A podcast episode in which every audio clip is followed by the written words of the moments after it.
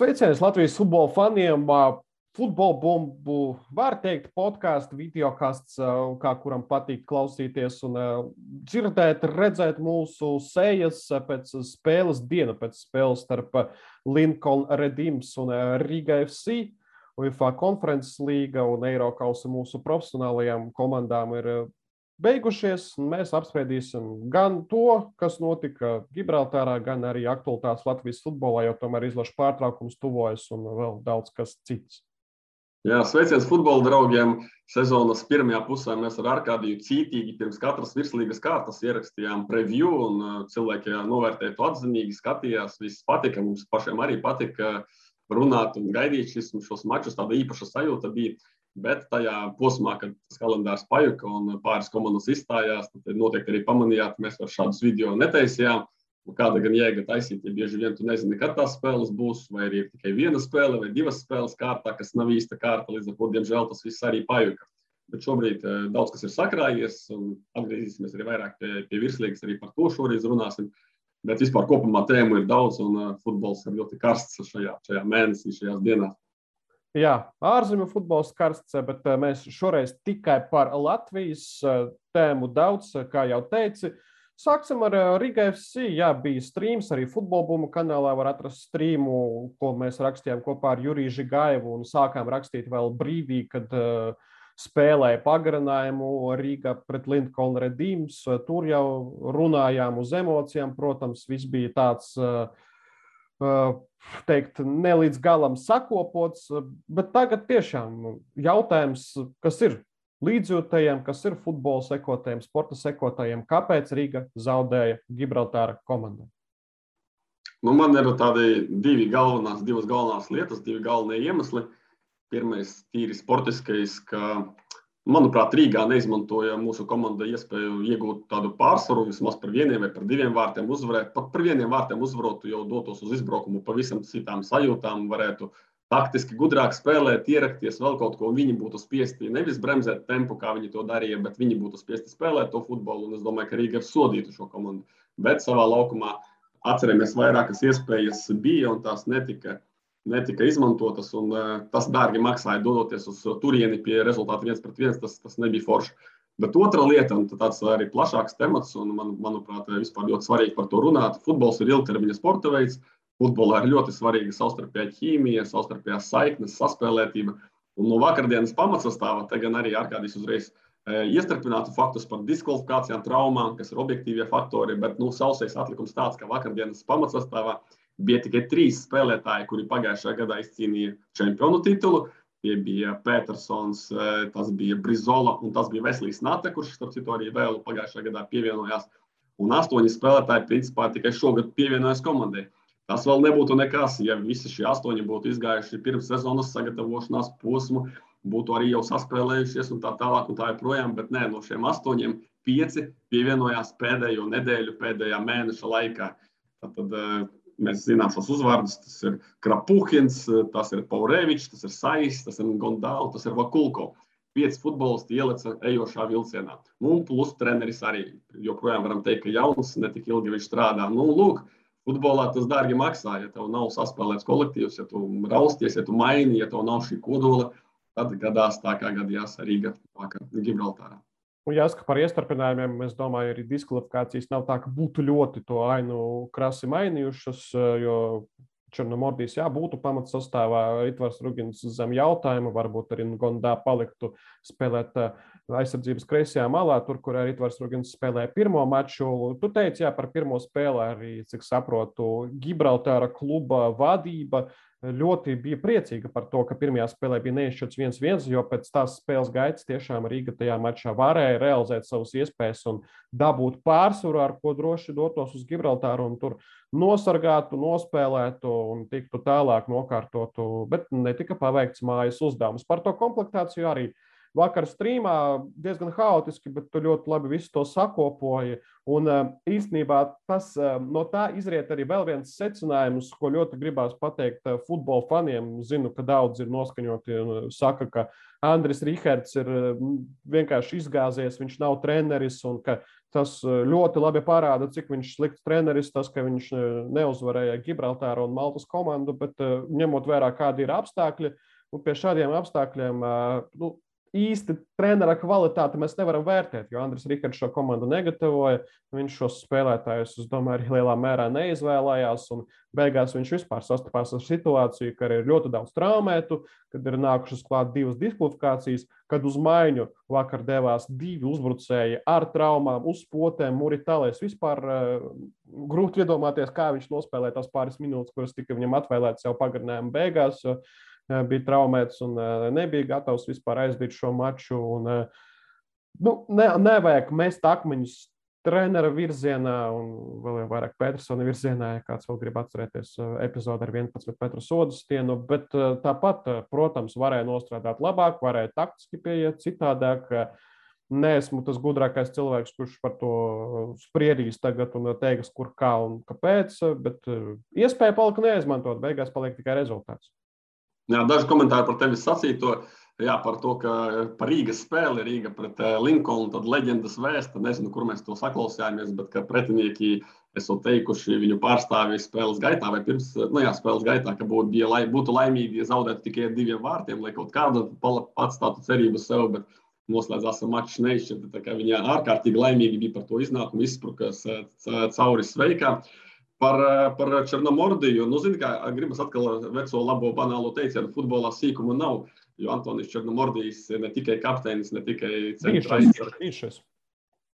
Jā, bijušais, bet ne, ne tikai viens no līderiem, bet arī cilvēks, kurš var, ja vajadzīgs, izraut uzvaru, kā tas bija pret Noā, arī kur Rīga bija liels favorīts, kur gaidīja un eh, divreiz izrāva tieši viņš šo uzvaru, un viņam pietrūka. Bet vēl tu nepieminēji vēl vienu cilvēku diskvalificēto Vladimiru Kamešu, Un arī atgriežamies pie teiciena, futbolā sīkuma nav. Viņš šo sarkano kartīti nopelnīja, kad Rīgai jau viss bija labi Maltā, viss jau bija uz, uz, pozitīvā, uz pozitīvā ceļa. Mēs gājām pretī uzvarai. Kaut kur tur nervi nenocietās, no, paļāvās provokācijai un dabūja trīs spēļu diskvalifikācijas. Tas bija absolūti lieki. Un es domāju, ka tādā mačā kā vakar Vladimirs Kamišs būtu noderējis. Es tagad atkal neteikšu, ka viņš vainīgs vai kā, bet vienkārši tas salasās no visa kopā. Arī tiesaša kļūda piešķirot pendeli pretiniekiem Kamaša diskvalifikācija, Černogordijā diskvalifikācija, neizmantotās iespējas savā laukumā, traumas. Un, un, protams, lielā sastāvā mainība, tas viss kopā, kopā salasījās un uh, Linkolnu pārakstīja Gibraltāra futbola vēsturi. Jā, tas ir tas uh, beigu rādītais. Uh, par komplektāciju es domāju, tur ļoti daudz tev būs rakstzīmju gada grāmatā futbola par to, kā Rīga gāja šo sezonu un kāds bija sastāvs sezonas sākumā, jo reāli katrā līnijā vēl maijā bija līderis, eh, vadošais spēlētājs, eh, kurš vienkārši nebija pieejams. Eh, tagad izšķirošajās spēlēs Eiropasos, mēs paņemam aizsardzību. Tas pats Andersons, arī Vraņānins, kurš aizdīja vairākas spēles un bija pamats sastāvā centrā aizsargs vienu brīdi, bet vasarā no viņa atbrīvojās. Balstā, protams, Marko Džurišičs ļoti labi viņš sāka sezonu. Un, ja jau viņš tur izprovocēja uz Twitter kaujām Roberta Savaļnieku, tad viņa sniegums un viņa spēle tiešām to komandu sapurināja. Un brazīliešu duets Velozu Ramos, kuri atsevišķās spēlēs tiešām rādīja kvalitīvu sniegumu un rādīja, kāpēc viņus divu tā komplektā paņēma, jo viņiem ir laba saspēle. Un katrā līnijā ir izmaiņas, pulēm bombo trauma, uh, Andersons traumu jau teicu, un eh, nu, treneris Andris Rihards nav vainīgs, ka šie spēlētāji ziemā tika sagatavoti tā, ka tur kāds izkrīt, kāds traumēts, eh, tur ļoti daudz jāpārkārtojas, daudz jāņem klāt futbolistus. Eh, nu, arī jāsaka, ka tur Denis Laktiona un viņa treneru štābs Dubajā pieļāva kaut kādas lietas, kas beigās uz sezonu ir ietekmējušas. Jo nu, ne tikai Eiropas, protams, arī jāņem vērā konteksts, ka Riga virslīgā šobrīd eh, astoņu zaudētu punktu attālumā no RFS. Vēl pamētājot ar faktiem, eh, minēju, ka pieci spēlētāji vakar bija pamatsastāvā, kas pievienojās tagad vasarā, un vēl trīs uznāca uz maiņu. Muritāla jau arī, nu, jā, Andra Riharta uzbrucējs, bet Rīgā viņš eh, salīdzinoši nesen ir iekļāvies, tāpat Lukili un Halimi. Arī šie futbols. Es domāju, ka pat tie, kas skatījās spēli, vēl diez vai šos futbolus atšķir. Arī Latvijas futbola līdzstēji, kas vēlreiz parāda, cik milzīga sastāvā maiņa. Tāpat Boba Jans nāca uz maiņu, vēl viens futbolists, kurš neat, neataisno uz sevi liktās cerības, un tieši atrodoties Latvijā, viņš ir izskatis no Armēnijas izlases. Tie visi faktori, kas tiešām pierāda, ka ne jau nevar meklēt eh, vainu vienā trenerī, drīzāk tā ir tāds eh, apstākļu kopums un iespējams jāskatās arī vadībai eh, pašai uz sevi. Un par Andriju Rikartu vēl paturpinot pie visa šī, ko mēs jau sacījām par lielo sastāvu mainību un tā tālāk. Vai tad kāds aplaudēja kājās stāvot, kad Laktionovs bija galvenais treneris? Tur bija zaudējumi ne, ne, neskatāms sniegums, un tad komanda pozicionālā uzbrukuma absolūti neko nevarēja izdarīt. Un ko viņi darītu arī pret šādām komandām kā Hibernians un Lincoln. Jā, jā, arī virslīgā bija lielas problēmas. Un tad kaut kādā brīdī, brīžiem parādījās tā spēle. Man ļoti vislabāk patīk, ka tiešām no Rīgas snieguma gribas arī to atcerēties. Un, un pārējās lietas aizmirstas spēles par Ziemeļmaķedonijas čempioni, kas ir cienījams klubs, cienījama komanda un abās spēlēs Rīga uzvarēja, neielaižot nevienas vārtus. Bija kaut kādas pozitīvās lietas, bet tomēr, tomēr kopumā tā nav tā Rīga, kas bija 2019. gada vasarā. Jo arī 20. gadā, kad labi tur Covid un sarostīta sezona, bet pēc Celtica tā spēle man nepatika. Ielaidām gan tikai pēdējā minūtē, bet tās bija mocības laukumā. Savukārt 2019. gadā tur bija kodols, tur bija līderi, tur bija Brizola labākajā formā, Paničs un varam atkārtot visus tos uzvārdus, daži no kuriem jau ir aizgājuši uz RFS. Vēl fakts, ka spēlē pret Linkolnu Redīms, ņemot vērā, ka ir piecas maiņas plus vēl viena sestā maiņa, ja komandas spēlē pagarinājumu. Rīgā rindās laukumā izgāja 15 leģionāri kopumā, 10 pamatsastāvā, 5 uz maiņu. Tas ir rekords Latvijas klubiem, jo, protams, agrāk Eiropausos nebija 6 maiņas atļautas un tik daudz vienkārši fiziski nevarēja salasīt, bet tas arī ir tāds milestone unikāls sasniegums. Un te uzreiz var pretnostatīt, protams, citu Baltijas komandu floru. Jo daudzi prasa, daudzi rāda, ka lūk, Baltijas futbols būs pārstāvēts UEFA konferences līgas grupu turnīrā. Mēs starp citu rakstam šo podkāstu brīdī, kad uh, vēl nav notikusi UEFA konferences līgas izloze, bet drīzumā jau būs. Un iespējams, pašā beigās arī pateiksim un apspriedīsim Floras grupu un teiksim, uz kurām spēlēm ir jābrauc un uz kurām nē. Uh, Bet tajā florā ir 11 igauniem, tikai ar igauņu sastāvu ir tikusi grupu turnīrā. Igaunija, Armēnija, Gibraltārs ir trīs valstis, kas pirmo reizi vēsturē būs pārstāvētas kādā UEFA grupu turnīrā. Visas trīs valstis UEFA konferences līgā. Par floru neliels iestarpinājums. Protams, ka izcils piemērs, un mēs varam ar skaudību to skatīties. Žēl, ka mums nav tāda kluba, bet Nedomājiet, ka tā arī ir kaut kāda ikdienas situācija. Flora ir tiešām tāds fenomens visas Eiropas kontekstā, un Eiropasos jūs neatradīsiet nevienu komandu, nu vismaz tās, kas spēlē grupu turnīrā, tādā augstākā līmenī, neatradīsiet nevienu komandu, kas būtu iztikusi bez neviena leģionāra un spēlētu šajā līmenī. Tika pieminēts arī Twitterī, kolēģis Agris pieminēja Bilbao atletiku piemēru. Jā, tur spēlē baski, bet, bet nu, tur arī viņi, viņi šo sezonu nav pat Eiropasos. Tā kā visas komandas mazās valstis, paskatieties, tur Armēnijas, Moldovas, Šerifs, paskatieties sastāvu, Azerbaidžānas. Uh, un tā tālāk, un tā joprojām Maltas, San Marino un tā tālāk ir visur leģionāri, un uz to balstās futbols, un futbols ir brīva, brīva kustība un tā tālāk. Flora ir tāds tiešām fenomenāls gadījums, un nevajag uzreiz teikt, ka kāpēc mēs nevaram kā viņi. Jā, jātiecas uz to var būt, bet tas nav ikdienas, ikdienas tāds. Ikdienas Jā, Flora arī tāpat kā teicu strīmā par šerifu, tas nav divu gadu projekts, kur izdomā. Mēs ņemsim tikai igauņus un ar viņiem spēlēsim, saliedēt komandu, būs viena kultūra ar vienādiem mērķiem. Uh, Flora ir projekts, ko Pohlaks sāka vēl 90. gados, veidojot futbola kultūru, futbola tradīcijas. Un, Igaunijā visas komandas gandrīz vai ir tādas, kur, kuras nebalstās uz leģionāriem un kuras netaisa biznesu uz leģionāriem.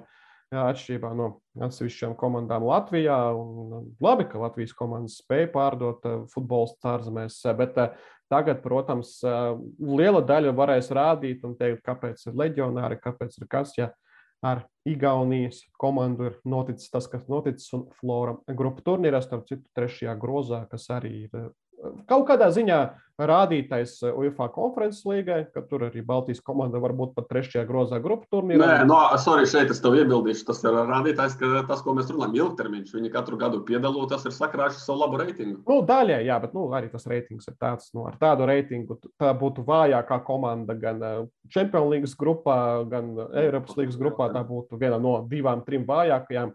Un pirmajā grozā konferences līgā ir Laska Līns komanda. Varbūt Kāds pat nav dzirdējis, ka šāda komanda vispār ir. Pāris... Ļoti jaudīga, jaudīga komanda, starp citu, paskatieties. Pār, pāris labas sezonas viņiem bija. Eiro, Eiropas līgā viņi tur tika playoffs, bet nu, tomēr. Viņi ja grāva kāds... visus, viņi grāva visus. Nevis vienkārši uzvarēja tur ar lieliem graujošiem rezultātiem, labas komandas sita. Bet, ja kāds tur tā Champions League, Premjerlīgai seko, nu, par tādu Lasu līniju, varbūt tikai kontekstā, ka viņi spēlē pret Manchester United, varēja dzirdēt, un arī varbūt nekurš katrs tikai United fani varbūt. Bet, nu jā, tas ir tas Eiropausī. Kopējais vērtējums Latvijas komandām Eiropausos var būt vēl beigās. Svītriņu liekot, galvenie Eiropas izcilnieki jāatzīst, ka ir RFS. Viņi ielica tur, kur viņi varēja ielikt, izmantoja iespēju, uzvarēja spēcīgāku komandu pēc koeficienta, pēc budžeta un pēc visa. Un pacīnījās ar Gentu, atstājot arī tādas pozitīvas emocijas, plus vēl nopelnījis to, ka atrādīja Darko Lemaiču, uh, pretiniekiem un ar ļoti izdevīgām naudām pārdeva 28 gadu vecu uzbrucēju. Nu, vispār RFS eh, daudz plusiņu un Rīgai daudz mīnusiņu. Jā, atkal pretnostatām šīs komandas, jo Eiropasos, lai gan Rīga nopelnīja vairāk naudas, lai gan Rīga tika tālāk un aizvadīja astoņas spēles, RFS sešas spēles, bet tā sajūtas, protams, ka paliek, ka RFS labi nospēlē un Rīga nu, izgāza savu lielo iespēju. Tā, tā pašā laikā dažreiz ir runā, ka nu, viņi tur ziedo Eiropas, lai pašmāju čempionātā uzvarētu, vai tieši pretēji ziedo pašmāju čempionātu, lai Eiropā tālāk aizkļūtu. Tad virslīgi arī tā situācija ir tāda, ka, tāda, ka RFS ir ļoti labā pole position un iet uz titulu šobrīd. Viss, vis, kas vēl var notikt, bet šobrīd RFS ir diezgan labā pozīcijā un Rīga var arī eh, virslīgā zaudēt savu titulu. Un, ko tas nozīmē? Tas nozīmē, ka nākamgad, kad Rīga jau nokļūs šajā neiespējamajā misijas zarā, kur jāuzvar četri dueli un jāizlauž cauri konferences līgas smagajiem nečempionu zaram, kamēr RFS var nokļūt tajā čempionu zarā, kur ir daudz labākas iespējas. Es gan tur nezinu līdz galam, kā tie tur reitingi saliksies. Vai varbūt tomēr viena Latvijas komanda sāks nākamgad UFO konferences līgas kvalifikāciju no otrās kārtas. Kā piemēram šogad Lietuvas kausa ieguvēja Paņeveža sāka. Arī tikpat nu, tad vēl jāizcīna kausa te pašai Rīgai, ja jā. tā vēl. Nu, vai jāieņem otrā vieta un jācer, ka RFS uzvarēs kausā. Vēl arī šāds scenārijs, piemēram, jā. Un tad komanda, kas kļūst par čempionu, arī uzvar kausu. Ja mēs eh, tā jau paprovizoriski papa, mēģinām saskatīt eh, kaut kādus scenārijus jau nākamajam gadam un nākamajam Eiropausam. Bet, nu, ja jāliek atzīmes, tad RFS droši vien astotnieks, jo 90 būtu jau lekšana pāri galvai, izdarīja maksimumu no savām spējām. Jā, bija vēl atsevišķas iespējas ieķerties eh, mačos pret Gentu mačos tiešām, jo arī pirmajā spēlē bija moments pie 2-0, otrajā spēlē bija moments pie 0-1 beigās.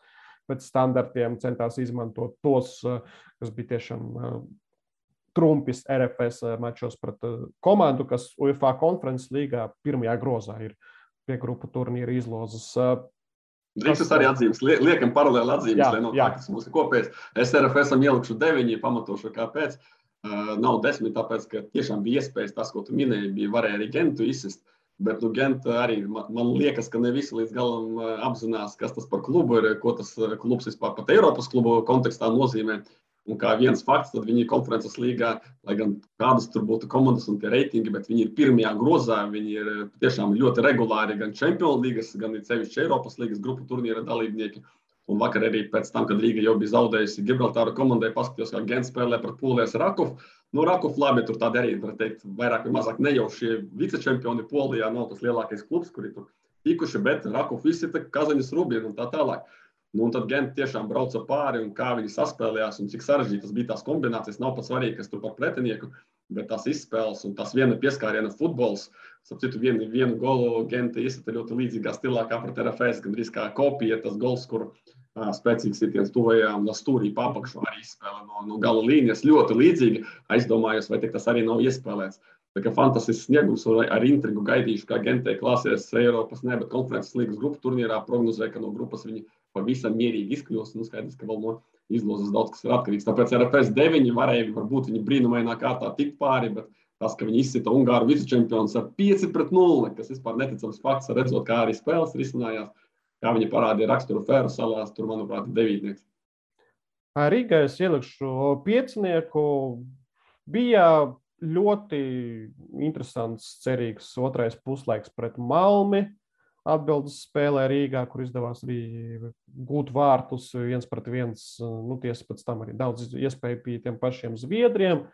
Bija, kā jau minēju, spēles pret Škendiju, kur Rīga izmantoja savas iespējas. Arī nu, skatāms spēles bija interesants, parādīja raksturu Maltā.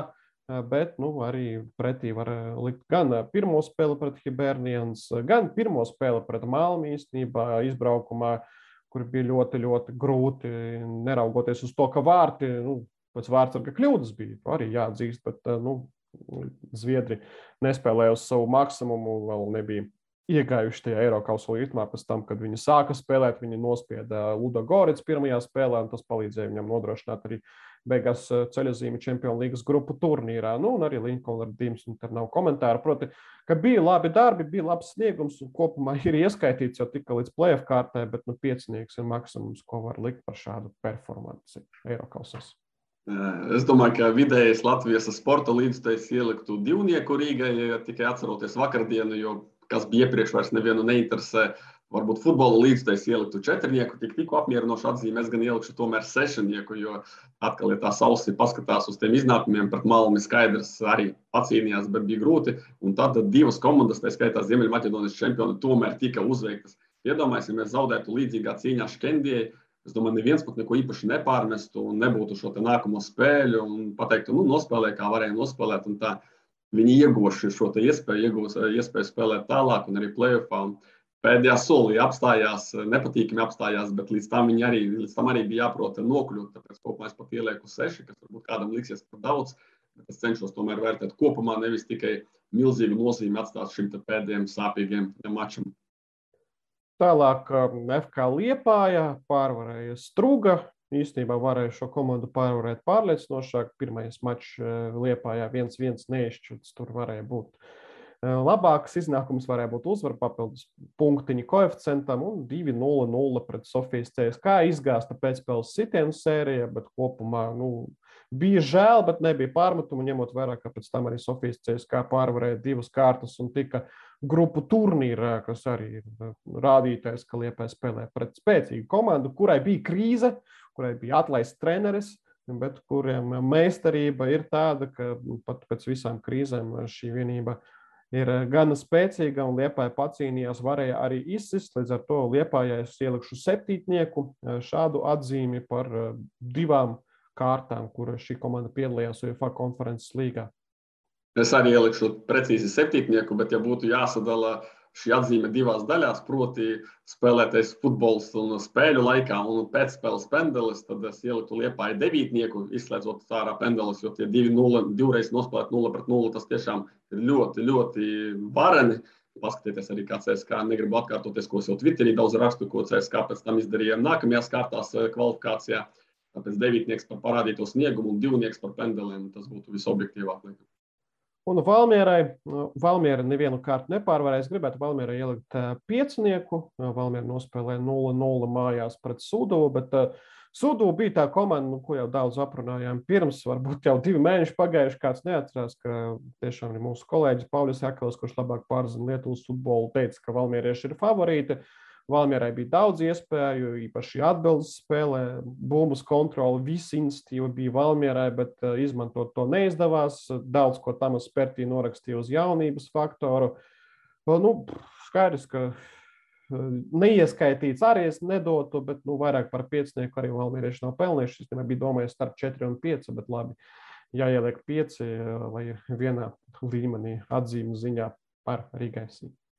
Ja es bez gariem komentāriem es ielikšu četrnieku, pirmo reizi zemāk nekā, nekā stingrais skolotājs Arkādijs. Eh, arī ieskaitīšu, nebūs pavisam nesekmīgi, jo tomēr snieguma ziņā Valmiera nepiekāpās šai komandai, drīzāk pat bija pārāka, bet eh, momentu realizācija pieviela. Un, diemžēl visagrāk viņi pabeidza savu dalību, pēc tam varēja sūdzēties par to, ka nav spēļu virslīgā, bet paši vainīgi varēja Eiropas kampaņu paturpināt ilgāk, četrnieks. Liekam mieru Eiropausiem un ejam tālāk. Atkal startautisks futbols, šoreiz izlases, nacionālā izlase, nacionālās izlases sastāvs, Daņa Kazakeviča izvēles un trīs spēles septembrī. Tas pats vien Gibraltārs, Norvēģija, abas spēles Daugavas stadionā un izbraukumu spēle pret Melnkalni. Sastāvziņā ļoti maz izmaiņu salīdzinot ar eh, jūniju, un arī tās izmaiņas saprotamas, jo atgriežas daži spēlētāji pēc traumām, daži leģionāri atgriežas pēc traumām, arī Mārtiņš Čigurs un Dainis Kazakevičs izskaidroja, ka to kodolu viņš saglabā, neraugoties uz to, kā kuram tur karjerā gājas un cik daudz kurš spēlējis vasarā, bet uzticās tam kodolam, ko jau pats izveidojies eh, vēl pagājušajā rudenī. Īstenībā šeit varētu plašāk padiskutēt, laikam to nedarīsim, bet ieskicēšu to tēmu, par kuru varētu garāk diskutēt. Arī futbola līdzstē var apdomāt pie sevis, kāds ir viņiem viedoklis. Ir divi ceļi tādām izlasēm kā Latvija. Daņa ceļš, tas ir tas, ko viņš iet, ka viņš uzticas vienam un tam pašam kodolam, neatkarībā no tā, vai ir kādi kritieni karjerā, kā piemēram šobrīd Dāvim Ikauniekam, kurš palicis bez kluba, vai Mārcis Mošam, kurš principā arī ir bez kluba. Viņš trenējas ar Jurmālu Spartaku, bet viņam ir. Viņš jau Limbažos trenējas, es saprotu. Nu, gan, gan, laikam, gan tā, gan tā, bet katrā ziņā viņš pieturas pie tiem pašiem, lai kā viņiem klātos. Savukārt, ja kāds ir pēkšņi tur uzspīdējis, Dainis saka, ja viņš nav tur stabils pamatsastāvs spēlētājs, Nu, varbūt ne visos gadījumos, nu, varbūt ir atšķirīgas situācijas. Ja tas būs jaunietis, tad iespējams, ka viņu paņems, ja viņš ir uzspīdējis. Ja tas ir kā Armanda Petersona gadījumā, tad, ja viņš nav pamatsastāvā, tad viņu neņems. Un, un, un Dainis teiks, tā nemētājas, kas vienā ziņā izklausās simpātiski, ka ir tas kodols, tas, ko es teicu par Rīgu. Rīgai pietrūka kodola, pietrūka saspēlētības. Un Kazakevičs mēģina iet šo ceļu, viņš mēģina nostiprināt šos pamatus salīdzinoši gadiem jauniem spēlētājiem. Otra galība būtu totāli rēģēt uz, uz, uz, uz svārstībām, uz formu svārstībām. Kāds paliek bez kluba, kāds mēnesis nespēlē, netiek sastāvā, visi viņu nesaucam. Saucam tos, kas spēlē, teiksim, kaut vai virslīgā. Nu, lūk, man pašam atkal liekas, ka kaut kur tas balanss ir jāmeklē. Tā pašā laikā, ja, ja kāds prasīs, nu, ko tu darītu citādi, tad laikam izņemot Vitālija Jagudinska vārdu, uzvārdu, neko citu šobrīd nosaukt nevarēšu. Bet Jagudinska piemērs, manuprāt, ir diezgan kliedzošs un arī vaicājām viņam preses konferencē, nevis viņam, bet Dainam Kazakevičam. Kāpēc nav izsaukts šis futbolists? Un pamatojums arī bija tāds, ka, ja būtu 100% pārliecība, ka viņš ir pamatsastāvs spēlētājs, tad viņš tiktu izsaukts. Nu, šobrīd tu ar kādiem varēsi sīkāk par tiem aizsargiem, tas, ko tas ir čatos, arī rakstījis, pāanalizēt. Manuprāt, aiz Kaspara Dubras, kurš spēlē Ukraiņas čempionātā regulāri un ir komandas kapteinis un ir šobrīd uz papīra vismaz numur viens. Tad Jagudinskis ir, manuprāt, stabils numur divi, un šobrīd viņam būtu jābūt pamatsastāvā spēlētājiem.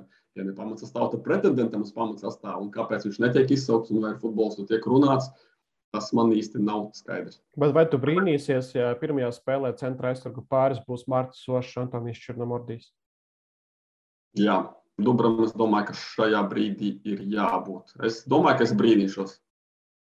Kaspars Dubra, Vitālijas Gudinskis, tas būtu mans droši vien tavs pāris, ko likt, jo abi spēlē, abi spēlē labā līmenī. Jo, jo Gudinskis, protams, jāpiebilst, ka konferences līga ir tas labs līmenis, kur visas spēles šis futbolists ir aizvadījis un uh, tiešām nosedz dārgos jauniegumus. Uh, Genta komandas sastāvā principā Darko Lemaičs ir uh, pateicīgs uh, Vitālijam Iegodinskam, ka izdevies Darko pāriet uz Gentu un dabūt ļoti labu algu, ļoti labu līgumu tur savos 28 gados, jo Iegodinskis nosedza uzbrucējus Gentē un tad saprata Beļģijas kluba vadība, ka nu, jāpērk vēl kāds uh, uzbrucējs un tad līdz ar to sāka pie tā darba. Neizdevās ar vienu, bet izdevās ar Dārko Lemaiču. Tas stāsts varbūt vēl pie tā atgriezīsimies, kad jau vairāk runāsim par eh, virslīgu un RFS. Eh, jo ir jārunā par RFS virslīgas kontekstā, jo šī komanda pēc zaudētiem punktiem šobrīd ir līdervienība.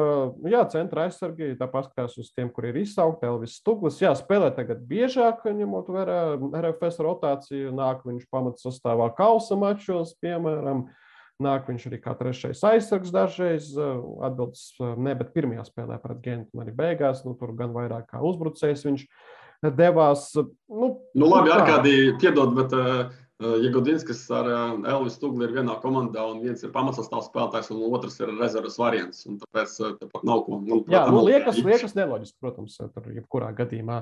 Tādu ceļu Dainis Kazakevičs ir izvēlējies. Viņš tur neslēpj, viņš to pasaka. Par sastāvu Um, principā uz šodienu pēdējā virslīgas spēlē Andrejs Glupšuks pēcspēles preses konferencē sacīja, ka viņš cer, ka kāds metietis tiks izsauts Nacionālajā izlasē apostīt gaisu. Bet, nu, kā saprotam šobrīd, ka Dainis Kazakevičs nav tas treneris, kurš kādu savu sapostīt. Bet, da, bet dažs labs netiek par to 21 izlasē. No metas par to mēs vēlāk vēl parunāsim, par centra aizsargiem vēl runājot. Jā, tu, tu prasīji, vai mani pārsteigs, ja būs Černomordijas un Mošs. Principā šis centra aizsargu duets bija 3-3 spēlē Turcijā. Labi, trīs ielaistie vārti, bet uh, veiksmīga laba spēle kopumā komandai. Un arī, cik atceros, Antonijs arī aizvadīja labu spēli un konkrēti kļūdas nepieļāva tajā mačā. Bet, nu, centra aizsargs, manuprāt, arī ir tā pozīcija, kur tev ir jābūt spēļu ritmā. Uh, Un, uh, ja Ošs šobrīd nespēlē jau kādu laiku, un, un, un uh, savukārt, ja Gudinskis visu laiku spēlē un Eiropas spēlē, man šķiet drusku neloģiski. Bet atkal, labi, varbūt trenerim ir cits redzējums. Viņš uzskata, ka šajos apstākļos svarīgs arī tas gan pieredze, gan, gan iepriekšējās izlases nometnes, kur bija jau tika stiprināts kolektīvs, un viņš vēlas ap šo, ap šo veidot visu. Tas nav tāds izteikts pārmetums, drusku neizpratni tas raisa. Un, protams, ka lielākie jautājumi būs, ja atkal rezultāts būs slikts. Ja, ja šo, šiem aizsargiem un centra aizsargiem un, un šajās zonās mums nebūs problēma un mēs nospēlēsim labi un pārliecinoši, tad varēsim teikt, ka trenerim, trenerim ir bijusi taisnība. Vēl pavasaru kāds pārsteigums. Balsta pussargs mums nav parādījies Latvijas futbolā, joprojām šī ir tā pozīcija, kur jāmeklē radoši risinājumi. Kur, Kāpēc tu Ensi neuzskati par balsta pussargu?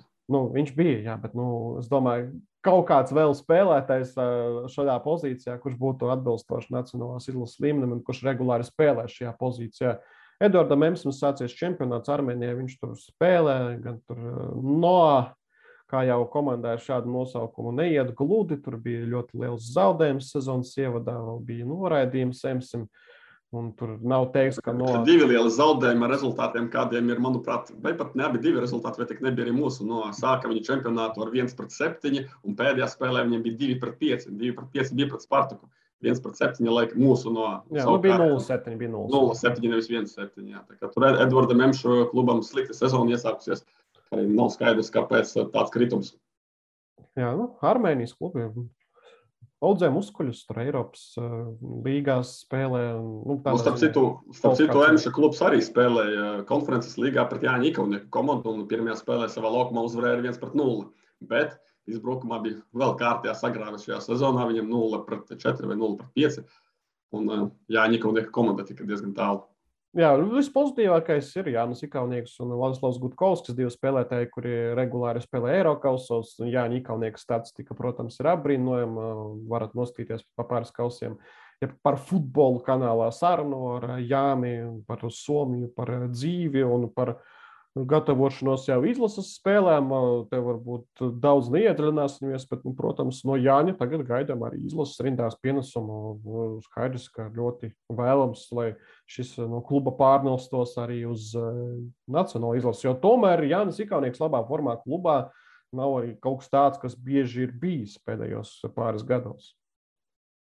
Un uh, vēl drusku pārlecot uz mūsu pretiniekiem, Gibraltāra izlase, tad jāsaka, ka nu, viņiem šis laikam būs aizņemtākais periods visā futbola vēsturē. Ceļš runājot par tiem spēlētājiem, kuri pārstāv Linkolnu komandu, kas pārspēja Rīgu. Tagad arī viņam smags posms, cik pareiķiniet, cik lidojumi ir sevišķi tiem futbolistiem, kas nu pat jau lidinājās visur, kur bija Rumānijā, Slovākijā, Latvijā, Luksemburgā. Tagad viņiem ir spēle Latvijā. Tad viņiem ir atpakaļ lidojums uz savu dzimteni, uz Gibraltāru. Mēs zinām, ka šis ceļojums ir diezgan garš un, un tāds smags. Tātad pēc spēles Rīgā pēc trim dienām Gibraltārs savā laukumā spēlē pret Turciju. Un aizvedot maču pret Turciju, vēl pēc trim dienām jau spēle Norvēģijā. Nu, fantastiskas lodziņas šiem puišiem. Nezinu, nav laika viņiem neko tur svinēt, nav laika viņiem būt pie ģimenēm, nav laika būt pamatdarbā. Visu laiku. Jā, un jā. grupu turnīrs pēc tam viņiem grupu turnīrs. Tur oktobris, septembris, novembris tur būs vēl izlaša mači. Tas ir ārkārtīgi, ārkārtīgi smags posms. Bet nu, ar Čipolinas fizisko e, un, un, un tādu uzskačāto ķermeni, es domāju, viss būs kārtībā. Jā, Čipolinas e, bilde. E, tagad visos čatos, kuros esmu, šī bilde. Šeit arī ieliec, tagad ieliec, šeit arī ieliec, laika redz. Jā, jā, jā, būs, būs. Uh, video formātā, kāds mums skatīsies video formātā, nevis klausīsies, bet nu, noteikti esat paši arī eh, redzējuši. Jo nu, izvairīties no tās bildes piekdienā ir eh, ļoti, ļoti sarežģīti. Par izlasi, par rezultātiem vai konkrēti par katru spēli runāsim tagad, vai jau tuvāk pašām spēlēm. Man tikai nezinu, gribās, lai ir forša atmosfēra stadionā, jo cik zinu, ka spēlē pret Gibraltāru un droši vien arī pret Norvēģiju būs uzreiz trīs sektori dažādi ar aktīviem atbalstītājiem, un, kuri ir gatavi, kuri gribēs just līdzi izlasē, nevis skatīties uz pretiniekiem. Tas vairāk, protams, Norvēģijas izlases kontekstā.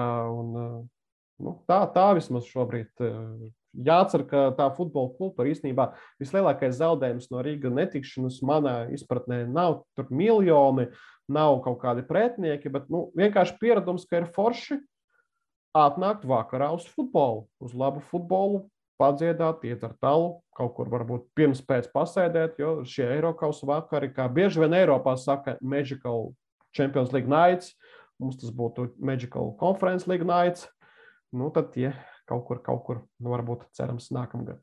Ir sevišķi apstākļos, kad virslīga nenotiek eh, saprotamā veidā, tad tiešām Eiropas mači ļoti būtu noderīgi. Un vēl viena bažas man ir saistībā ar vakardienas Rīgas zaudējumu, ka cilvēki atkal būs, kas, kas pagriezīs muguru, kas būs tik stipri vīlušies un nenāks arī uz izlasi tikai tāpēc, ka Rīga zaudēja kaut vai tur bija desmit leģionāri pamatsastāvā. Nenāks uz izlasi pret Gibraltāru, jo nu, tas savā veidā arī tiek izjusts kā kaut kāds nezinu, apkaunojums. Bet nu, ļoti, ļoti ceru, ka Latvijas izlase gan uzveiks šo komandu. Nu, man ir bail iedomāties, kas notiks, ja mums būs vēl viens fiasko pret Gibraltāru. Nu, tad, tad mums ar tevi ar kādiem, es nezinu, kā nāksies melnās miesās strādāt, lai, lai vēl mironi uzceltu. Nu, labi, tur vēl Norvēģija, Melnkalna. Nu, ja būs nulle punkti šajās trīs spēlēs, tas būs fiasko. Ja tur uh, izdosies kaut ko pateikt, arī viens punkts būs fiasko. Nu, viens punkts arī, jā, jā, protams. Vēl jau vairāk tas punkts nebūs pret Gibraltāru. Labi, izlase, izlase. Interesants lietas, kā mēs teikt, par Latvijas futbolu notiek ar 21 izlase, un tās izlases sastāv divi aspekti, divi highlighti. Vairāk, man liekas, bet nu labi. Nu, globāli divi, kuri uzreiz pamanāmi. Nu, par trešo var paskaidrot. Edvards Daškevičs nav izsaukts, jo viņš tik, tikko parakstījis līgumu ar Hamkam klubu. Es biju domājis vēl vienu Makrētska gadījumu. Jā, Makrētska keisa arī tas, protams, viņa sacītais, ka viņš negrib doties, negrib spēlēt, jo nu, arī, cik es saprotu, Vācijas trešā līga neapstājas izlašu logā, tur turpinās mači. Un, nu, cīnās par vietu pamatsastāvā. Dortmunds, Borusija, otrās komandas rindās. Čebrēls Makrēckis nāk uz maiņu, ir guvis vārds pret Freiburgas dublieriem un nu, spēlētāju lēmums. Ne, šeit, šeit tiešām svarīgs būtu uzzināt, kāda bijusi konkrēta komunikācija. Mēģināsim arī ar Aleksandru Basovu, mūsu 21 izlases galveno treneri, aprunāties un uzdot viņam šos jautājumus. Jo Dainis Kaskevičs tā arī sacīja, ka, ka Makaretski pagaidām uz lielo izlasi nē, bet ka bija nepārāk teiksim, tā rezultatīva komunikācija Makaretska gadījumā ar U21, bet Dainis teica, ka jārunā ar U21 izlases treneri. Un tiešām ir svarīgi, vai Makaretskis vienkārši pateica, nu, nē, man neinteresē, varbūt tikai liela aizlase man interesē, vai es negribu braukt, vai arī viņš normāli, cilvēcīgi paskaidroja, ka viņam čempionāts Vācijā turpinās, viņš ir tuvu, lai izcīnītu vietu Dortmunda divi komandas pamatsastāvā, un pēc tam jau raudzītos varbūt vēl augstāk. Un tāpēc šis ir ārkārtīgi svarīgs periods, un kad vien es varēšu, es labprāt braukšu uz Latvijas, jebkura vecuma izlase. Tikai dodiet man lūdzu drusku laika, ja tā tad ir labi, bet ja pirmais variants tāda vīzdegunība un vienaldzība, tad iespējams, ka mums ir jāizsmeļ par šo futbolistu, bet te jāzina detaļas. Jā, nu, Makrētskas, Daškevičs, divi spēlētāji no ārzemēm, uz kuriem mēs varējām cerēt, bet kuri nebūs šajā sabraukumā uz spēlēm pret Poliju un Vāciju. Tas vienkārši fakts, iemesli, jā, nu, kā teicu, Edvards Daškevičs pārgājis tagad pilnvērtīgs spēlētājs Hamkam vienībā Norvēģijas otrajā pat spēka līgā, bet Hamkam ir pirmajā vietā šobrīd pēc pirmā apļa Norvēģijas otrajā pat spēka līgā. Tad cerams, ka 2002. gadā dzimušajām Daugopilietiem izdosies izkarot eh, sev tur arī vietu sastāvā un tik pie spēļu prakses. Vels, Joshua Vels, Anglijā dzimis, izaudzis ar Latvijas saknēm. Uh, futbolists, kā mums izstāstīja, viņa vecmāma emigrēja uz Austrāliju, pēc tam no Austrālijas uz Angliju. Tur viņam, viņai piedzima meita, meita labi runā latviešu valodā, un tad viņa satikās ar Angli, un tad piedzima Joshua Vels. Jā, nu, Džošo vēl ir interesanti, vai viņš kaut ko prot latviešu, vai mamma viņam ir iemācījusi. Katrā ziņā viņa mamma perfekti runājot latviešu, Un, jā, vecmāmiņa bija emigrējusi kara laikā uz Austrāliju. Centra aizsargs, augumā ražants, bet pagaidām arī nesteigsimies ar kaut kādiem secinājumiem. Man pagaidām tāda diezgan liela piesardzība atceroties iepriekšējos piemērus ar francūzi, kur es pat uzvārdu vairs reizes. Reizes, Igors. Reizes neko īsti nedeva Latvijas futbolam, un pēc tam beidza karjeru. Tāpat arī nu, tas Ontužāns, mēs kā, nu, viņš gan ir mūsu pašmāju produkts, bet, bet pagaidām arī nav neko īsti devis. Klubu karjerā man, man ir teiksim, tāda piesardzība tie spēlētāji, kuri klubu karjerā vēl neko daudz nav spēlējuši, neko daudz nav sasnieguši. Skaidrs, ka vecums ir neliels. Bet, ja tu neesi kaut vai veselu sezonu nospēlējis, tad Middlesbrough 23 komandā, nu, tikmēr es nesteigšos ar secinājumiem. Un, un, un, un tā ļoti piesardzīgi raudzīsimies. Ja izdosies, viss kārtībā. Jā, šajā kontekstā daudz labāks piemērs ir eh, Latvijas izcelsmes spēlētājs Denis eh, Cirkins, eh, vai Sirkins, kā viņu sauc Anglijā, viņš tiešām spēlēja stabilu Tottenham un arī jaunatnes līgā, UFA jaunatnes līgā viņš ir spēlējis Tottenham 19 komandas sastāvā. Un, Es pat divas spēles esmu redzējis ar šī futbolista dalību. Malējais aizsargs, viņš aktīvi pieslēdz uzbrukumiem. Tagad spēlē Sunderland, trešajā pēc spēka Anglijas profesionālajā līgā. Nu, LFF saka, ka tur ir komunikācija ar šo futbolistu, ka tur meklē kaut kādus risinājumus, eh, grib vai negrib, saukt vai nesaukt. Bet eh, nu, tas ir piemērs, ka Denis Cirkins, eh, Cirkins ir tas spēlētājs, kurš ir augstāk par tiem pārējiem, un ka viņš tiešām atbilst tām prasībām, ko tu Edmunds teica, ka viņš pilnu sezonu nospēlējis pat vairākas. Tieši tā. Nu, un vēl viena tēma, Girta Miklsona tēma. Nu, pat ne Girta Miklsona. Īstenībā. Mm kā mēs to uzreiz neuzķērām, ka parādījās šis sastāvs, bet uh, rezultatīvākais uh, jaunietis, uh, viens no rezultatīvākajiem vispār latviešu spēlētājiem, virslīgā Lukas Vapne. Nav izsaucis Latvijas 21 izlasē, un nav viņš traumēts, nav viņam jādodas kaut kur atrādīties ārzemēs. Vienkārši galvenā trenera lēmums neizsaukt metas līderi U21 izlases sastāvā. Lūk, tā. Ja? Un runāt par viņa sniegumu. Nu, no vienas puses, mulsina, cik, cik tomēr komanda ir nevarīga. Un, un, un, vienam spēlētājam statistika aug, bet otra kom, bet, komanda krīt dziļāk un dziļāk kurvā. Tas drusku mulsina, bet te pašā laikā tās darbības ar bumbu, protams, ka viņa vecuma ļoti, ļoti labas, daudzsološas un vapne, manuprāt, ir viens no tiem futbolistiem, uz kuriem mēs varam cerēt, cerēt nākotnē. Un, Tas, ka viņš netiek U21 iekļauts pat kandidātos, nu, tas ir vairāk nekā jocīgi. Varam diskutēt, varbūt pamatsastāvā nav jāliek kaut kādu iemeslu dēļ, varbūt cilvēks bez bumbas nestrādā kā, kā, kā pienākas. Bet nu, kandidātu lokā, manuprāt, šādam spēlētājam ir jābūt. Vēl ņemot vērā, ka kandidātu lokā ir pārējie viņa komandas biedri.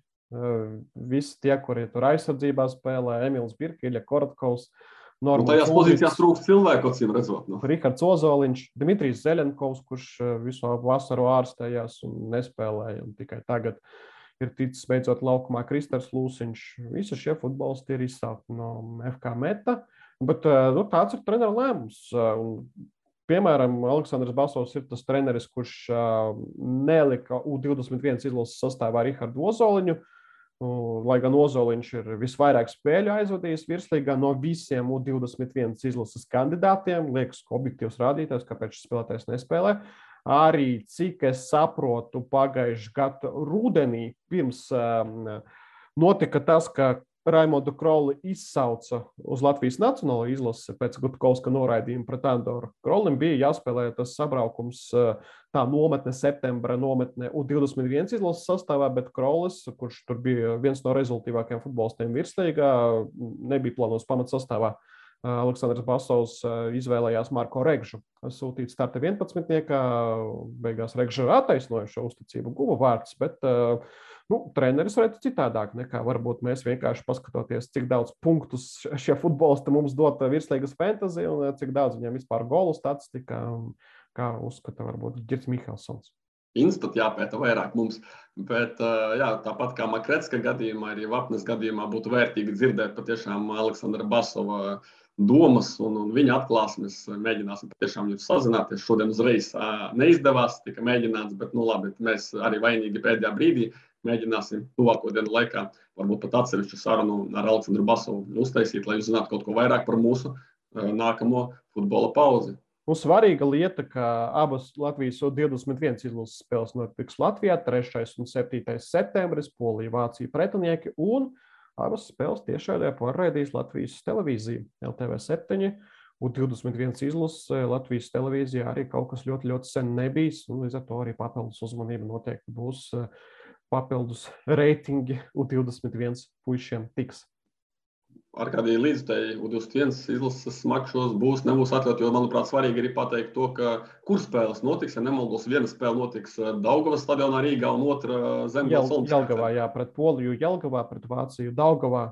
Ja kaut kas pēkšņi nav mainījies, tad ir šāds kalendārs. Tikai pareklamējam, pareklamējam, ja līdz tā ir atļauta, nu, ja ir liela izlase atļauta, es pieļauju, ka arī šeit ir tas pats, tad uh, pasakojiet līdzi kalendāram norises vietai, jo pretinieks Polija, Vācija un mūsu jaunā paudze Un, ja nu kāds berzē rokas par Džošu Velsu, par jauno mūsu spēlētāju no Montužānu, Montužānu varēs redzēt, jo viņš Montužāns mūsu U21 izlasē pirmo reizi, un viņš bija pat taisno lielā izlasē iekļūst. Tā kā ir ko redzēt arī šajā līmenī, un noteikti ir vērts, jo divas mājas spēles pēc kārtas, pēc tam būs biežāk izbraukumi. Ne, nepalaidiet garām, Gibraltārs jāredz, un Vācija un Polija arī ir jāredz.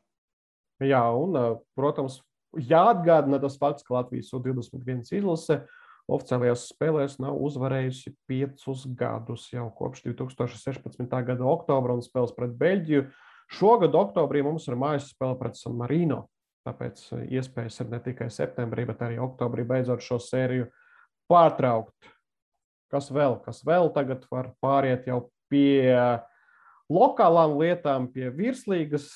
Cik nu par virslīgu var runāt? Spēļu pēdējo divu mēnešu laikā ir bijis ļoti, ļoti maz. Jā, bija atbildīgas spēles Latvijas kausa, kur pusfināla izloze notikusi un Rīgas derbija mums devusi. Septembrī RFS pret Rīgā FC 18. vai 19. septembris, bet nu, virslīga kalendāra lietas jāatgriežas atkal pie tā, ka mums ir ļoti daudz pārcelto spēļu, mums ir sezona, kas ir sabojāta, sabrukusi un tā tālāk. Tā joprojām arī šajā nedēļas nogalē nav pilnā kārta, ir divas spēles piekdienas RFS Daugopils 8. vakarā un sestdienu Liepāja pret Spartaku. Nu, starp citu, runājot par pārceltiem spēlēm, tad atkal paskatīsimies uz labiem piemēriem, uz Floru, kura spēlē bez leģionāriem. Viņi pamanījās arī starp Eiropas spēlēm, spēlēt Igaunijas čempionāta mačus. Un, starp citu, nospēlēja tos neveiksmīgi. Interesanti būtu dzirdēt, vai viņi pārmet uh, federāciju, kur, laikam, cik saprotu, viens tas pats cilvēks pie, pie stūres par to, ka nepārcēla spēles. Jo Flora pēc spēlēm pret polijas čempioni Varšavas Legija, kur arī labi pacīnījās Igauni, nospēlēja 0-0 pret Paide komandu. Tā kā netika pārcelta spēle, un pēc tam, pēc divām sirdi plosošām spēlēm pret Kipras Omoniju, kur tika zaudēts pendelēs un netika, iztī, netika izmantota pirmā iespēja iekļūt pa taisno grupu turnīrā, uh, Pēc tam viņi spēlēja kuras sārē. Tas, ja nemaldos, tā, tā ir Samsala devās izbraukumā. 0-1 zaudēja šo spēli. Iedomājies, ja tādām salīdzinoši mazajām komandām. Viens punkts divās spēlēs Florai, un pēc tam divas spēles bija par īrijas čempioniem. Tā kā divus mačus aizvadīja šajā posmā. Nu, labi, ne starp katru, ne starp katru, ne katrā logā viņi mačus aizvadīja, bet tik un tā jau ir cienīgs fakts. Nu, bet par, par, par mūsu kalendāru daudz, daudz kārt izskanējusi doma, ka tomēr jāpiedomā labāk, jāliek starp komandām spēles, kas nepiedalās Eiropasos, lai tomēr tas virslīgas kalendārs ir ritmisks un netiek tik bieži pārcelti mači.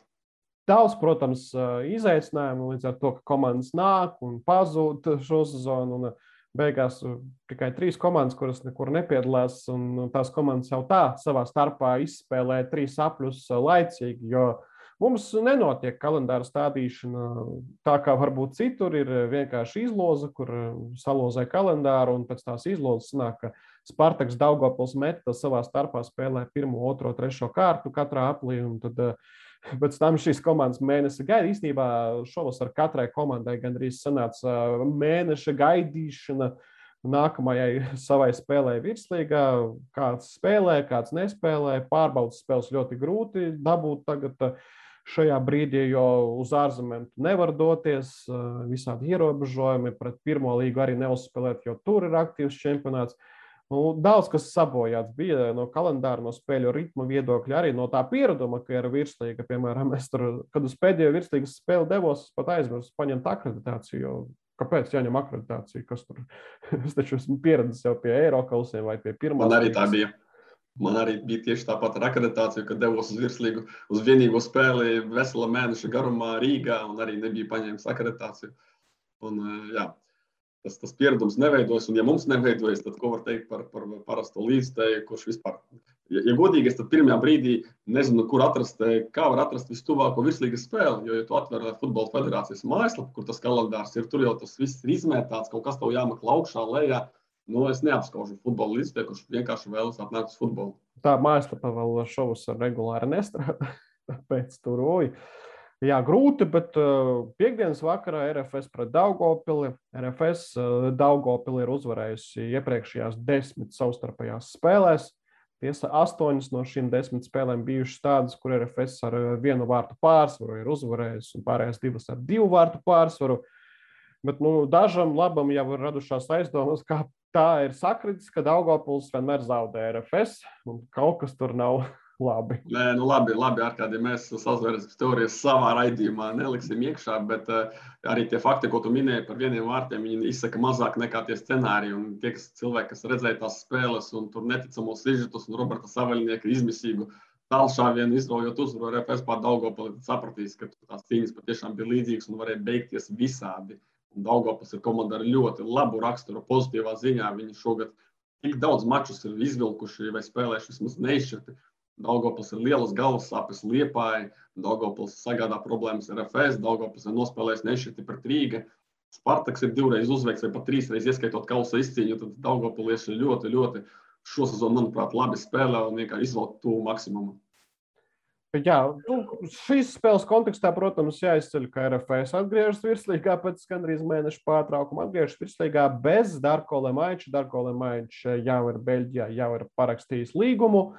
Tomislavs Šaričs arī diskvalificēts, ja kāds vēl pēdējā brīdī liks fantasy sastāvu un paspēs mūs noklausīties, tad arī šis fakts jums noderēs. Vēl jau vairāk, ka Šaričs guva abus vārtus eh, vienīgajā savstarpējā spēlē starp šīm komandām. Šozon interesanti, ka RFS vēl nav nereizi bijusi celtnieku stadionā. Šogad eh, tā nu sanāca ar visām spēļu pārcelšanām, samainīšanām. Uh, Un eh, jāskatās arī punktu skaits, atlikušās spēles, RFS 10 spēles paliek. RFS šobrīd ir mīnus 1 pret Valmieru, bet, ja mēs rēķinām zaudētos punktus, tad eh, plus 8 gan pret Valmieru, gan pret Rīgai FC sanāk. Ja man pareizi galvā tagad eh, turnīra tabula. Un, ja RFS ņems punktus pret Daugopila metu Spartaku maksimāli, tad ļoti tuvu visu čempionu titulu nodrošināšanai būs jau varbūt pat priekšlaicīgi. RFS lielākais jautājums, kas notiks ar centra uzbrucēju pēc Darko Lemaiča aiziešanas, un cik zinu, esmu dzirdējis arī par Emersonu un Žigu Lipušaku, tie nav vienkārši mūsu, teiksim, eh, analītika, ka šie futbolisti varētu būt interesanti. Nu, cik zinu, tad ir reāli arī, nu, ja ne gluži piedāvājumi uz galda, tad patiešām ļoti reāli interese, un, un tur tiek turēta roka uz pulsa, bet, nu, saprotu arī RFS komandu, kurai tā vēlme izcīnīt titulu arī ir liela, un iedomājies, ja šajā brīdī ne tikai Lemaičs dodas projām, bet Emersons un Lipušaks, nu, tad uh, pateikt, ka RFS ir joprojām milzīgs favorīts un skatīties akli uz tabulu, nu, tā, tā, tas nozīmē, ka laikam, mēs futbolu līdz galam nesaprotam. Tad ļoti varbūt apdraudētas RFS pozīcijas virslīgā. Skaidrs, ka visticamāk, RFS vadība mēģina menedžēt, mēģina atrast to vajadzīgo balansu, par ko arī es šodien reiz viens šo vārdu lietoju, starp uh, naudas lietām, nopelnīt, pārdot spēlētā un tomēr arī titulu izcīnīt. Jo arī titulu izcīnīšana, kā mēs zinām, ir ļoti liela nauda un čempionu līgā iekļūstot, tur ir lielas iespējas domāju, ka pēc sezonas beigām RFS noteikti šķirsies no viena, diviem spēlētājiem un vēl nopelnīs. Mana tāda sajūta un prognoze, bet līdz tam viņiem jāizdara vēl šeit darbiņš un jāizcīna čempionu tituls. Nu, Mačs pret Daugopils sniegs kādas atbildes, kā ir spēlēs tagad pēc Eirokausiem jau ar nu, spiedienu tādu, ka jāuzvar un jāizcīna tas čempionu tituls, jo tas ir gana tuvu. Uh, Nav tā, ka Riga un Valmiera būtu šobrīd optimālajā formā, optimālajā sastāvā un būtu gatavas ņemt maksimālo punktu skaitu visās atlikušajās spēlēs. Līdz ar to RFS šobrīd ir ļoti labi iespēja izcīnīt titulu, ja mēs vērtējam vis, visādus faktorus, objektīvus, subjektīvus. Un, nu, tā būs lielāka neveiksme nekā 2018. vai 2019. gads, kad RFS izsēja pārsvaru attiecībā pret Rīgā un Rīgā Riga izcīnīja jau pelnītus čempionu titulus, protams. Jā, prognozes liekam vēl, vairs, vai vairs neliekam, jo arī spēles iznākumam RFS pret Daugopili. Es teikšu, ka daudzveidības pēc šoreiz nebūs vienu vārtu pārsvars, RFS būs divu, divu vārtu pārsvars, trīs pret viens. Šāds rezultāts vēl nav bijis savstarpējās spēlēs šim komandām. Es domāju, ka Dārgopils atkal ļoti labi iekrampēsies, ir daudz laika pagājis. Un no vienas puses, tādās reizēs, kad tu esi izsalcis pēc futbola, tu vari mesties pa galvu, pa kaklu uz priekšu, bet es nešaubos, ka, ka Līņņins to neļaus darīt un uh, būs piesardzīgs, gudrs futbols ar labu, spēcīgu aizsardzību. Un ņemot vērā, ka nav centra uzbrucēja Maiča, tad RFS klāsies grūti uzbrukumā. 1-0 RFS izmocīs, vārtus gūs uz izlasi neizsauktais Vitālis Jagudinskis. Un otrā spēle šajā burvīgajā kārtā, kas būs uh, nedēļas nogalē, vasaras noslēdzošā spēle virslīgā Liepāja pret Spartaku. Spartakam iepriekšējā spēle virslīgā bijusi pret Liepāju. Izbraukumā Spartaks uzvarēja, tagad atkal izbraukuma spēle pret Liepāju. Jo, kāpēc gan ne? Uh, par Spartaku vispār nav jautājums, kurš faktiski vai formāli skaitīsies komandas galvenais treneris. Cik es nezinu, man te nāk ziņas, bet nu, nekādu update sakarā ar to nav, nav līdz manim atnācis. Tāpēc interesanti, kā vispār tur izskatīsies. Jā, Spartaks eh, vēl pāris spēlētājus izīrēja starp divām spēlēm pret Liepāju. Sastāvs ļoti, ļoti īss ir palicis. Tur 16, 17 spēlētāji. Burtiski. Nu, ar tiem spēlētājiem komanda vienkārši nospēlēs līdz galam sezonu, jo tur arī palicis nospēlēt cik tur 6, 7 spēles virslīgā. Tas arī viss, jo kauss ir ļoti ātri jūrmalniekiem noslēdzies. Savukārt, Liepā, ja neskaitām dažus labus atskaitītos no komandas vai nosūtītos uz kaut kādu dublieru komandu, tad eh, sastāvs ir ļoti, ļoti garš. Spēļu ir maz, un es nezinu, ko tur Vigņevičs ar visiem viņiem dara, vai visu laiku aizvada divpusējās spēles, vai nu, kas, kas cits atliek. Jo sastāvs patiešām ir ļoti plašs. Jau esmu teicis, ka Liepā izveidojas ļoti labs kodols. Tieši atnākot jauniem treneriem, nospēlējot divas labas spēles pret Sofijas CSK. Treneris atrada to 11, un tad vēl atnāca 5 labi jauni spēlētāji. Nu, 5 apmēram. Es tagad varu kļūdīties par vienu vai diviem, un uh, ir vēl opcijas papildus, līdz ar ko spēļu nav, bet ir tik plašs sastāvs. Interesanti, ka treneris to varēs, rotēs, un vai viņš korģēs to pamatsastāvu ievērojami. Bet Liepai neuzvar trīs spēles pēc kārtas pamatlaikā. 1-2 pret Spartaku, 1-1 Daugopli un 1-0 122. minūtē pret to pašu Daugopli kausa ceturtdaļu finālā. Un atkal no spēles viedokļa, skatāmības viedokļa, momentu veidošanas viedokļa, nu, nu, nevisai tās liepais spēles izskatās. Un atkal es nezinu, vai tur jāmeklē vainīgais, vai vienkārši sakrits, vai nezinu, apstākļi ir bijuši tādi, vai pretinieks nav ļāvis spēlēt Daugopils divreiz un Spartaks. Kā Liepa izskatīsies pret Spartaku, kā Liepa izskatīsies pret Dūžiem, jo Liepa ir arī dažas pārceltās spēles, pret to pašu RFS būs jāspēlē rudenī. Tas ir arī ļoti, ļoti saistošs jautājums sezonas atlikušajā pusē virslīgā. Bet nu, pēc kausa mačiem, ja sevišķi pēc Liepājas uzvaras pār Daugopili papildu laikā, es domāju, ka Liepāja nieki šobrīd jau ka tas nav pirmo gadu, tā dežavu sajūta, tu līdz teikšu to, to ko par Liepāju var teikt jau ceturto gadu pēc kārtas. Liepainieki jau domā par nākamo gadu, domā par jaunas komandas būvēšanu, ir šis treneris, ir eh, jauni spēlētāji atnākuši, un es domāju, viņi vairāk domās tieši par spēles kvalitāti un tie rezultāti. Protams, ka arī, zinām, kluba prezidents ir emocionāls cilvēks un var pēkšņi kaut ko nolemt, bet eh, tie rezultāti, manuprāt, nebūtu liekami šobrīd Liepāja pirmajā vietā, jo pēc tam neveiksmē, ko tu minēji, virslīgā, nu, trīnieku, nu, diezinu vai, nu, diezinu vai viņi var aizsniegties. Un tāpat arī Daugopils un Spartaks diezinu vai viņus apdraudēs. Tā kā ceturtā vieta dos ceļa zīmes konferences līgu, un es domāju, ka Liepāja šo vietu ir izcīnījis, lai, lai kā tur spēlēs. Tur ļoti jāpacenšas, lai šo pozīciju mainītu pret citu pozīciju. Nu, Liepāja, var teikt, laba kausa izloze, jāspēlē mājās pret Valmieru. Tāpat kā pirms gada, īstenībā tie pāri gandrīz identiski sakrīt, salīdzinot ar eh, to, kas bija pagājušajā gadā. Atkal Rīgas derbijas ir šoreiz pusfinālā, nevis ceturdaļfinālā. Valmiera Dienāmo, RFS Auda arī spēlēja pagājušajā gadā.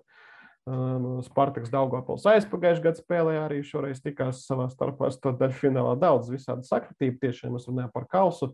Kaut kā ļoti labi sanāk izlozēt un atkārtot to pašu, kas ir bijis iepriekš. Tāpēc Liepājas uzvara kausā Nezinu, ja kāds grib, nu, kur var eh, uzlikt kaut kādu likmīti vai derības eh, slēgt, nu, tad tas būtu tas interesantais, ko no rudens var sagaidīt rezultātu ziņā. liekam prognozes Liepājas Spartaks. Es teikšu, ka 3-1, ņemot vērā, ka Spartakam pajukusi tā komanda. Nu, labā nozīmē pajukusi, jo Spartaka mērķis arī ir izīrēt, pārdot, un tas viņiem izdodas. Viņi savu rezultātu ir panākuši, bet virslīgā līdz ar to būs grūtāk. Sastāvziņā nav tā, ka tas sastāvs baigi atšķirsies no tā, kas bija iepriekšējā spēlē pret Liepāju. Es domāju, īstenībā neizšķirt šajā spēlē arī varētu būt viens viens, ka Spartaks nezaudēs šoreiz noticējuši Spartakam. Un trešā spēle, kas varēja būt šajā kārtā, bet tagad nav vēl zināms, kurā datumā tā notiks. Valmiera pret Riga FC. Stāsts, ko jau īstenībā izrunāja mūsu kolēģi pa pāris kausiem strīmā, ka tur izdomāja pēkšņi šodien, ka to spēli varētu pārcelt no svētdienas sešiem vakarā uz svētdienas vieniem dienā. Un tad beigās uh, neko nevajadzēja pārcelt, jo Rīga izstājās no UEFA konferences līgas un parādījās brīvie logi, kur var ielikt šo spēli pārcelt un ļaut Valmieras un Rīga izlašniekiem uh, saulaicīgi pievienoties Nacionālās izlases rindām. Bet uh, nu, šīs spēles kontekstā noteikti jāmin, ka Vai šo zonu mēs vēl redzēsim Latvijas futbola raukumos Luku Gadrāni? Arkādī, tikko arī Futbola federācija ir publicējusi disciplināru lietu komisijas lēmumu, tā kā tas jau ir zināms, mēs viņu redzēsim, iespējams, ja treneris laidīs laukumā, bet tikai pašās sezonas beigās. Tā kā federācija nolēmusi līdz 23. oktobrim ieskaitot viņu diskvalificēt no pilnīgi visām sacensībām. Un tad skatos šī brīža kalendāru, ja tur vēl kaut kas netiks eh, mainīts, bet nu, tur jau ir pirmspēdējā un pēdējā kārta, kā nevajadzētu būt. Divas kārtas virslīgā vēl sanāks Gadrani. Eh, sanāk viņam gandrīz divi mēneši bez futbola, tad pārgada diskvalifikācija, bet nu, arī paredzama, paredzama diskvalifikācija, jo tas bija arī sagaidāms. Es sakarā es vēl vienu stāstu, tuvākajā laikā vajadzētu parādīties. Es ceru, ka pēc tam, kad Futbola federācija šo lēmumu ir publiskojusi, ka Gadrani nepārdomās, bet viņš man personīgi piezvanīja un palūdza teiksim, tā, iespēju izteikties publiski un atvainoties vēlreiz par, par notikušo. Viņš ir arī vai nu ticies, vai sazinājies, to es vēl precizēšu ar cietušo ar Andreju Kirīnu, kuram Gadrani bija degunu salauzis.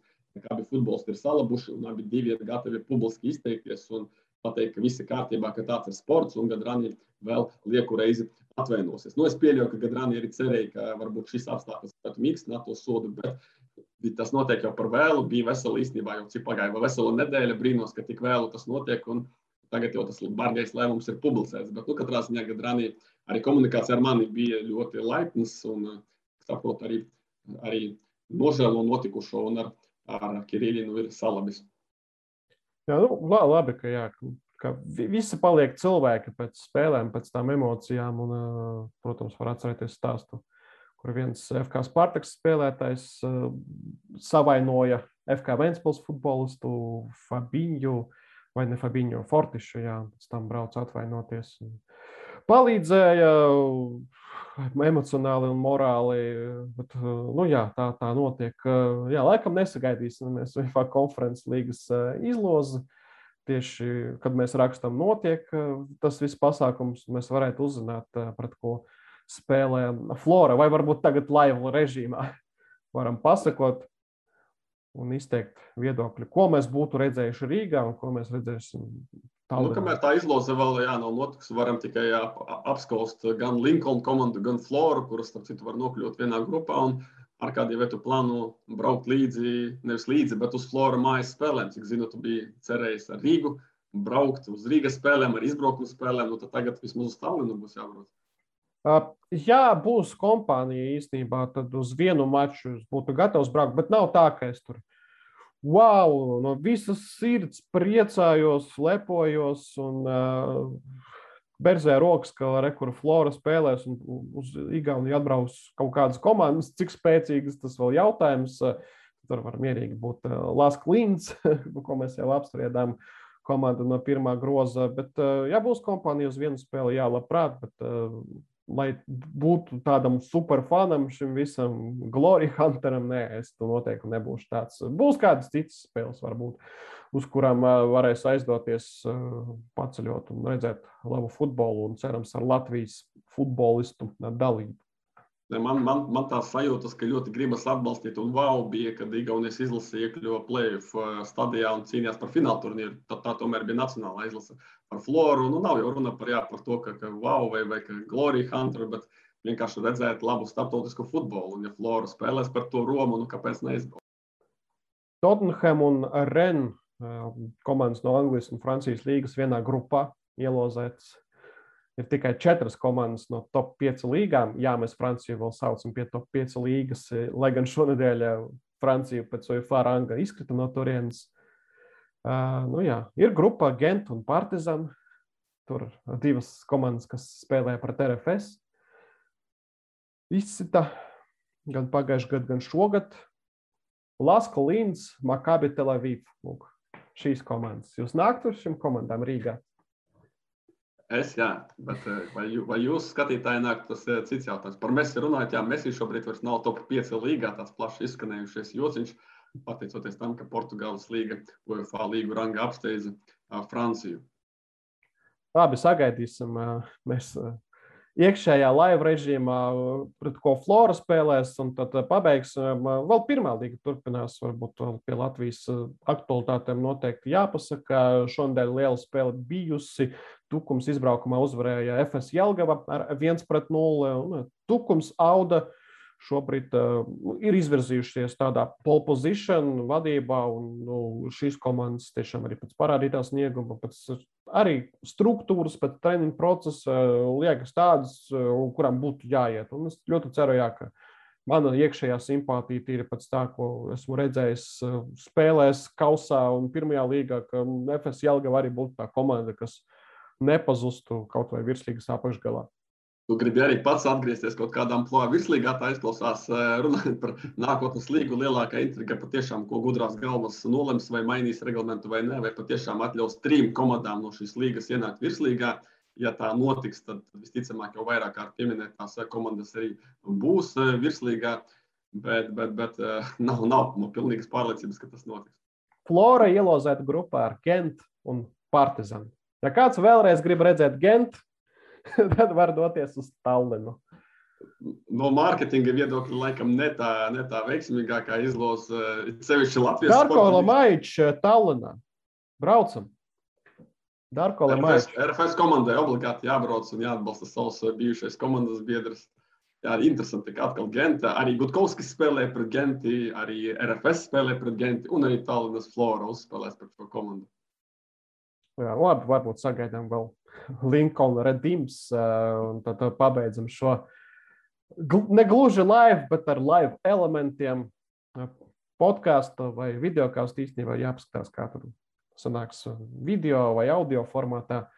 Nopublicēt diezgan garu sarunu par Latvijas futbolu, bet nu, zinām, ka ir laiks, ir izlašu pārtraukums, kaut kur brīvāks kļūs un varat arī noklausīties arī pēc. Uh, virslīgas spēlēm noteikti saliksim arī time kodus, lai būtu ērtāk visu redzēt, visam izsekot.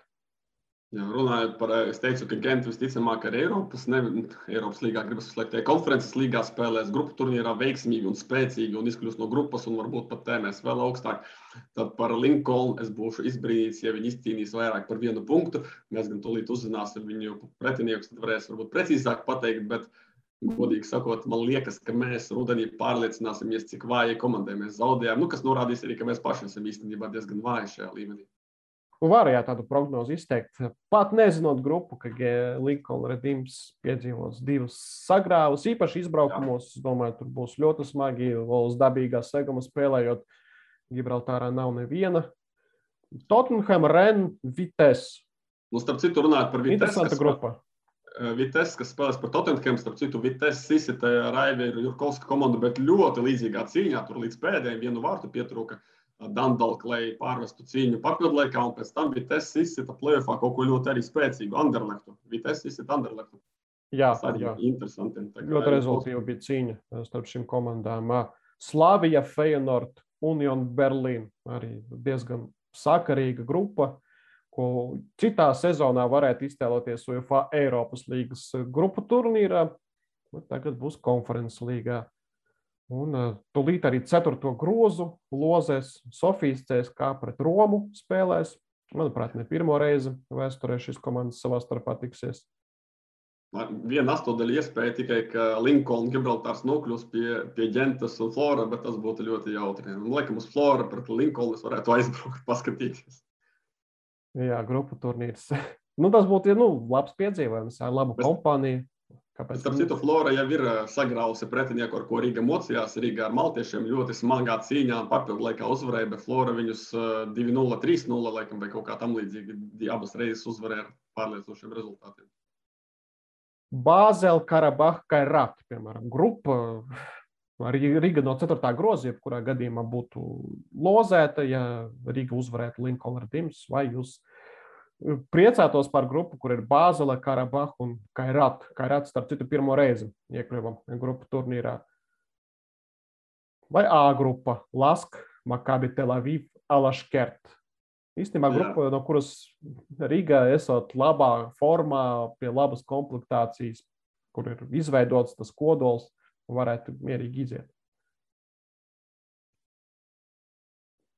Lai gan smieklīgi tas šobrīd droši vien skan, kādam. Bet futbols tāds futbols ir. Nu, mēs taču pret Malmi cīnījāmies, pacīnījāmies. Ja Malmi spēlēs Champions League grupu turnīrā. Tas ir tas mūžīgais jautājums, ko mēs arī naktī vēl, man starp citu, gribēju pateikt vienu lietu, kamēr neizlasīju Linkolnu. Ļoti patika tas, ka vēl naktī pēc zaudējuma pret Linkolnu, nu, cits varētu vienkārši aizmirst, iet gulēt, negribētu neko dzirdēt par Latvijas futbolu, bet mums vēl visu naktī PPC čatā notika diskusijas, labi, kāds tur varbūt eh, neadekvāti, kāds kaut ko pārāk ir pārmeta, bet bija arī konstruktīvas diskusijas, ko darīt labāk, kāpēc mēs esam tādi. Un ka cilvēkiem nav vienaldzīgs Latvijas futbols, par to man bija liels eh, prieks. Flora pret Anartosis. Nu, šo spēli Pelinā droši vien nedosimies. Jāizvēlās starp Partizānu un Gentu. Ja Darko izcīnīs vietu sastāvā, tad īstenībā jā, Flora pret Gentu būtu tas mačs, ko es gribētu redzēt klātienē.